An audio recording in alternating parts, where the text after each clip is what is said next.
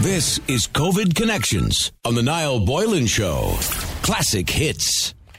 And on the line, I want to speak to Karl Deeter from the Irish Mortgage Brokers. Karl, normally on the air to talk about all sorts of things, but today his speciality is talking about mortgages. During COVID 19, of course, everybody is concerned about their house price, the value of their equity in their homes. Maybe you're a first time buyer. Is it the right time to buy? Karl Deeter, good afternoon to you. How you doing, Niall? Karl, it's a mess. That's all I suppose we can really say about it. It's a complete and utter mess. And the mess started four months ago, of course. You would have noticed an immediate, I suppose, people being cautious about purchasing a home. Is that still the case now? Yeah. Um, well, I suppose when when you say it's a mess, like that's really just a reflection of the economy in general. The the good news is that the mortgage market has actually remained very functional throughout this. People might be surprised to hear that, but let's not lose sight of the fact that that banks dealt with, uh, you know, about 70,000 mortgage restructures in the first two months, which was they did more restructures in the first six weeks of the of the pandemic than they did in the first six years of the the Great Recession. So you know that that was just mm. going to show how how fit they were for purpose. Now they they were like that for a, an awful reason because of the last crisis, but just I thought I thought that was something good. People were still drawing down loans right throughout this whole time still applying for loans right throughout this whole time. There's two things that have happened though that is where things did get a bit messy, and this is where we're seeing some of the issues. One was people who were affected by uh, the pandemic in terms of their income they have, have in some cases lost the ability to get the loan that they thought they were going to be able to get. Where do, uh, they, where do they stand on that? So if I have to produce a bank statement for my mortgage company to get my mortgage approval or the mortgage approval that I already had, and now they mm-hmm. want another bank statement because I've been out of work for six weeks and maybe I'm in construction and I'm only back in work again. Where do people stand? Do we have to wait now another three months to produce three months of clean bank statements? Well, it, it, it, that's kind of a tricky one because that's really like that's being dealt with on a case by case basis. But suffice to say, uh, people who are kind of who might stand to lose out in a home where the seller says, "No, look, I'm I'm going to put it back on the market," even if they've paid a deposit, usually the contract has subject to loan approval, and if the bank unapproves the loan, then at least they have a get out clause, which is is the nice thing. Um, but what you'd see is, say, for instance, someone who's affected, where their income was affected by coronavirus, that you know that they're going to have to put off their plans. Or you'll have people who thought they had a sale and now the buyer got scared and they pulled out or they came back with a lower price. You see prices are going to fall. I mean that's just a natural given okay in my well, mind. well let's talk about that okay? So the, okay. the average house price in dublin we were still continuing to see uh, kind of stability in the market up to you know kind of january. We've seen house, house prices rise in the last seven or eight years but they were starting to stabilise a little bit. Now we actually seen a tiny drop actually in dublin uh, but generally speaking, now house prices, how will they be affected by this? So my five hundred thousand euro home, for example, not my personal one. I'm just saying. Here's me this example. I'll go on now. is that going to drop in value, and by how much? Probably. Uh, well, I, I, you see, the thing is, when you talk about value, that's really only if you if you sell. That there's a thin amount of housing that is trading at any given time. Like only a small section of housing is trading, but that kind of sets the price for everything else. But if you don't have to sell, you don't have to move, your life is going to be the same now as it used to be, and it's not going to make any difference at all. Uh, the fact is, though, is, is when you get a big shock like this, unemployment goes up, there's a lot of fear in the economy, people are concerned. Uh, like I said, it's kind of a given that asset prices will fall. You've seen that happen in stocks, you're going to see it in property. Property tends to respond slower and recover slower, and so I think that, you know, through to the end of the year, that you will see prices in some areas fall. But we are also seeing people, by the way, who are you know going out and bidding on a house, and they're already getting, uh, they're already competing where people have gone in and, and offered the asking price. Uh, that was where a house wasn't overpriced, and people are saying, look, if I'm doing this over 20 years, you know, if it goes down, down 5,000, 10,000, does that really make a difference over the course of the rest of your life? I mean, it does, but if they're willing to pay it, then that's their choice. I mean, you're right. It's not going to affect the price of the house unless I'm actually selling it. In other words, the value of the house is not affected unless you're actually selling it. But there, there are people in situations, for example, what about, you know, first time buyers and wage subsidies on wage subsidy schemes? Are banks kind of blanket not accepting applications for people on a wage subsidy scheme whereby the government are paying 70% of their salary currently at the moment? Are the banks saying, well, no, you're a risk. We're not going to take you on. And besides that, you know, maybe you're working in a pub on a wage subsidy scheme at the moment, or you're working in a business which, uh, through the government's social distancing from past September, is going to be badly affected, or your, your business may f- fold up. That's responsible lending. And unfortunately, like you can't have it both ways where we say you know we want to have the banks not act recklessly and then we also want them to, to lend to people because we have an emotional reaction to whether that person gets a loan or not. I mean if not if you were the bank would you lend to someone who was in that situation? Well, it, it, it wouldn't be the most prudent choice would it? Yeah but that person's in that situation through no fault of their own. But we're not talking about fault. We're talking about credit and that's not about who's right and wrong. That's about your ability to repay a loan and nothing else. But I'm still getting money. I just happen to be getting part of it from the state at the moment. Yeah, and you might be in what's considered precarious employment, and because of that uncertainty, it's not. They're not saying that they'll never lend to you, but right now, it's not a good idea. It's not a good idea for that person either, necessarily. So, so if that person is currently on a wage subsidy from the state, you're basically saying we need to wait three, six months for them to have a nice, clean statement and their business that they're in, or the the, the kind of business that they're in, to, to prove to us that that business is going to survive. Uh, I suppose this downturn. Look, you've got to be back in work. The whole three, six month thing that's that's kind of that's not like a steadfast rule, but you do have to be back in your normal work. It, it would just be irresponsible lending not to look for that. I mean, like think of the amount of times that you've had someone on talking about the bank gave me money and you know they gave me more than I should have gotten or you know back, I didn't back want in 2006 yeah the Celtic yeah. Tiger yeah. I mean that story is like a rinse and repeat narrative that we never got sick of telling and now we have the reverse of that where people are saying you know I, I can't afford that loan but I actually do want it. I mean pick a side. Come on like you've got to come down on this on one side or the other eventually and Okay. For my part, I think that responsible lending is the better choice, and that does annoy people. And I'm sorry, but look, that's just life. Okay, so he said, can you ask Karl, would he buy a new build now that's in phase two or wait for phase three where there might be a price drop?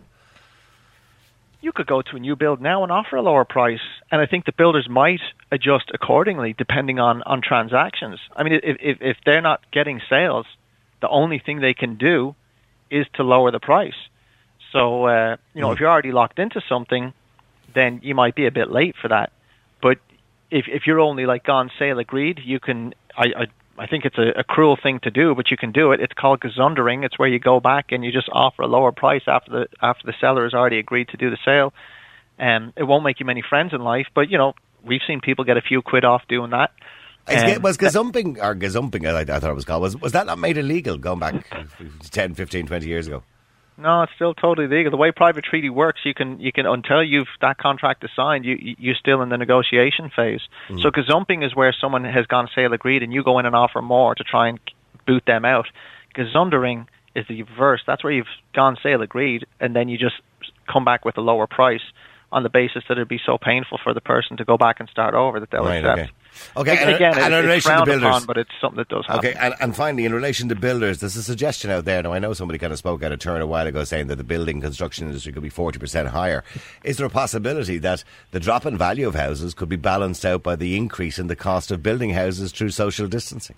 Absolutely. It's something that I've been talking about for a long time is that we're actually killing our future ability to, to produce housing, not only by putting everything on pause, but because of the slowdown in global supply chains. So, for instance, certain things have been priced up or, or just delayed, like a lot of steel work because it's done through specific precision engineering. Uh, was shut down, and now getting back to work, even getting the steel in for a lot of different jobs, that's all slowed down. Instead of having four trades on a job, you might have two. But what let's just think about this logically. The, the big question is always what next. So you've got this increase in price, but this this market dynamic which wants to push prices down because of economic factors. And logically, the most likely outcome of that is that construction will uh, slow down because no one's going to build if they can't sell at that price. And then that creates a shortage, which then pushes prices back up. You see, we had a housing shortage before this, we'll have one after it. And the, the, the logical thing is that sentiment is going to push prices down, but reality is actually going to push them back up. So I think there's a bit of a, a, a decent timing piece there where if you were to, to buy a property and negotiate well on it, you could do okay. I still think that the market is going to catch up with itself and topple, you know, around 2026, but we do still have good years left. Okay, final question. Uh, somebody says, um, if, you're, if you're getting your house currently valued at the moment for legal reasons, is it possible that the value of the property now would be less than the value of the property four months ago? Well, if you're getting it valued for legal reasons, um, like if you were inheriting a house, you would want the lowest valuation you could legally get. If you were selling it, you would want to get the highest valuation you could legally get. So all I would say is if you want to, to get beyond the recourse for whatever your motivation is for doing that, then at least get two valuations from different estate agents and that at least gives you some kind of ballpark that you can pick a middle figure or go with one or the other. But, but I mean, if you've got a place, like for instance, if someone was transferring a property that was worth five hundred thousand, and they wanted to say, "Oh, that was transferred after the pandemic, so it's now worth you know two hundred thousand, revenue are going to spot that a mile away. They're not idiots, you know. So okay, so you're saying realistically, the value should be pretty much in and around the same now as it was before the pandemic. No, Re- no, I, I think it'd be reasonable to value it less. Okay, but what I'm saying is, you know, use your common sense. If you're trying to if you're tr- what what I mean by is this that question seems to me like that the value going a certain way might benefit this person. Uh, mm-hmm. Just you know, use common sense. If you're if you want to play a real straight game, get two valuations and go with one of them, or go with the midpoint between them. All right. Well, listen. Thank you very much indeed, Karl Deeter from the Irish Always Mortgage great, Brokers. Okay, and I'm going to go as well to Angela Keegan, who's the MD of MyHome.ie. Good afternoon to you, Angela. Good afternoon, Niall, and thanks for having me. Good. I mean, the last four months, I'm sure, have been difficult for my myhome.ie and everybody who's involved in property because everybody's kind of put life on hold at the moment, haven't they? Well, it's it's been a bit of a roller coaster. We uh, went from all working in an office together, like many other businesses, to working from home, mm-hmm. and literally overnight. And um, that wasn't without its challenges. But yeah, the the basically the property sector, the, the market has been in hibernation, you could say, for two and a half months. Yeah, everything's and, been put uh, on hold, so Everything yeah. absolutely has been put on hold. And it's interesting to see consumer behaviour because in the early days of the lockdown, like the first couple of weeks of the lockdown, people certainly were not interested in property and traffic to our site took a hit of uh, up to 40% uh, on some days, and mm-hmm. I'm sure news sites, etc., were absolutely overrun with traffic. But what's been really interesting is um, over the course of the uh, crisis, uh, when we look at our May traffic figures, May is actually right back, and actually we've seen more uh, visitors to the site in May 2020 than we than we did in May 2019. So people are anticipating the end of the lockdown, so to speak, and anticipating getting back to work. I think people are anticipating the end of the lockdown, and I also think there's a, a it's uh, signalling a pent up demand. And over the weekend or yesterday, we had um, a survey out. We conducted a survey to uh, on visitors to the site, uh, which finished on the 14th of May. So it's, it's um, relatively recently, and 68%. So that's over two thirds of potential buyers are planning to purchase property within within the next year. But what was interesting really is that this correlates with one third of, of um, potential buyers have a general expectation that prices are going to decline by over 10%. So there's, there's a real interest in property. Potential buyers there's a window of opportunity. Have you noticed that yourself now with, with, advertisers who are advertising their properties with you? Uh, well, certainly over the last um, month, have you noticed a drop in the asking prices, or are they in and around the same? they're absolutely in and around the same. Now, it has to be said, if you look at April and May last year, there was about 9,000 properties came to the market. If you look at April and May this year, under 2,000 properties came to the market. Why? As we all said, the market's in hibernation. But I have to be honest, those 2,000 properties that have come to the market over the last couple of months are being priced no differently than properties that came to the market in February or March. And how are people, and, but how do people view these, apart from obviously viewing it on your website, and obviously there's a good deal of photographs there for them to have a look at, but people want to see it in the flesh, so to speak.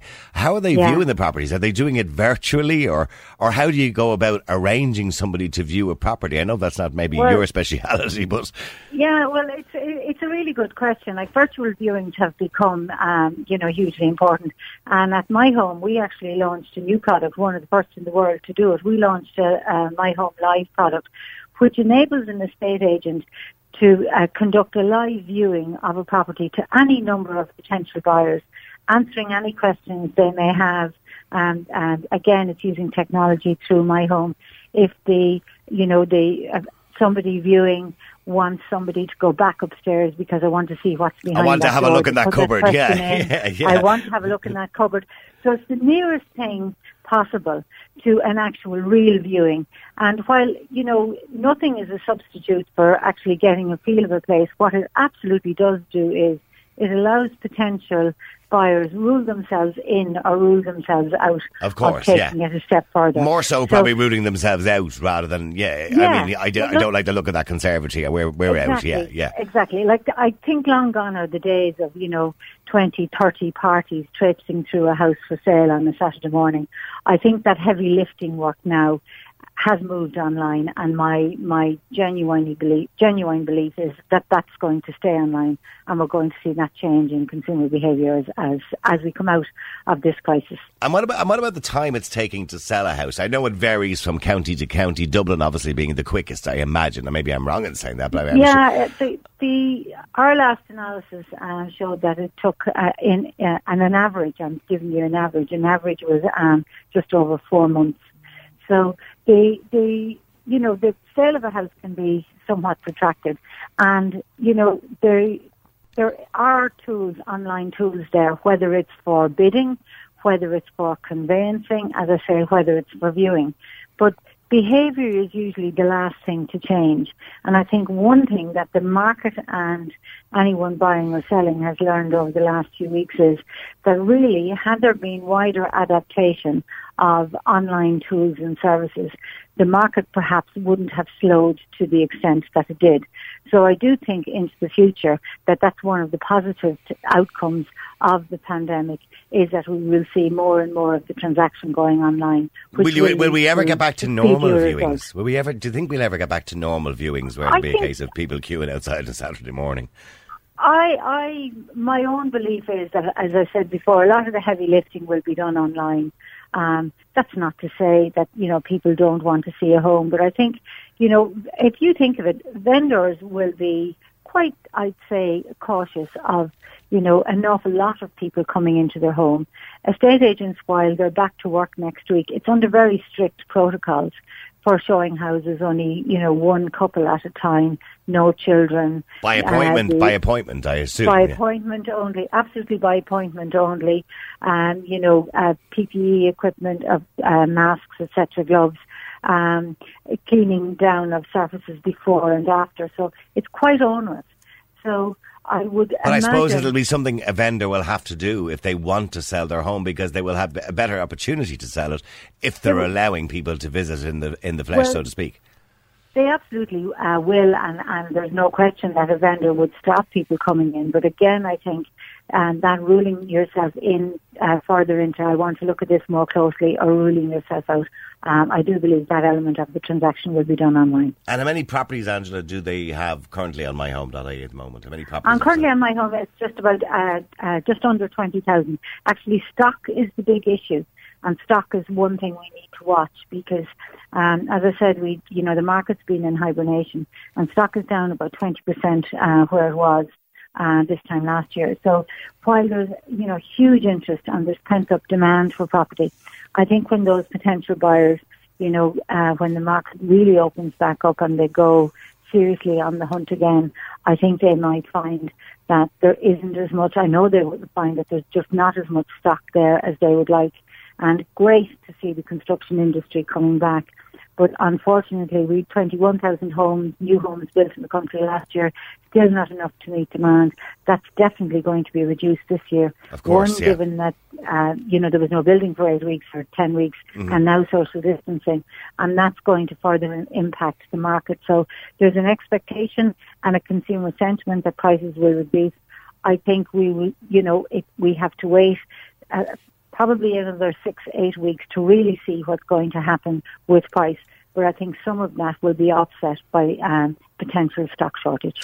Well, listen, all very interesting and interesting times ahead for not just you, but for everybody who's a purchaser as well. Angela Keegan, who's the MD of myhome.ie. Thanks very much for joining us. I appreciate it.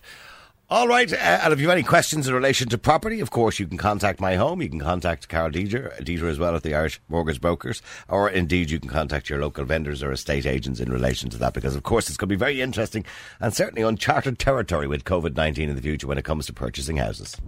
COVID Connections on The Niall Boylan Show. Classic hits.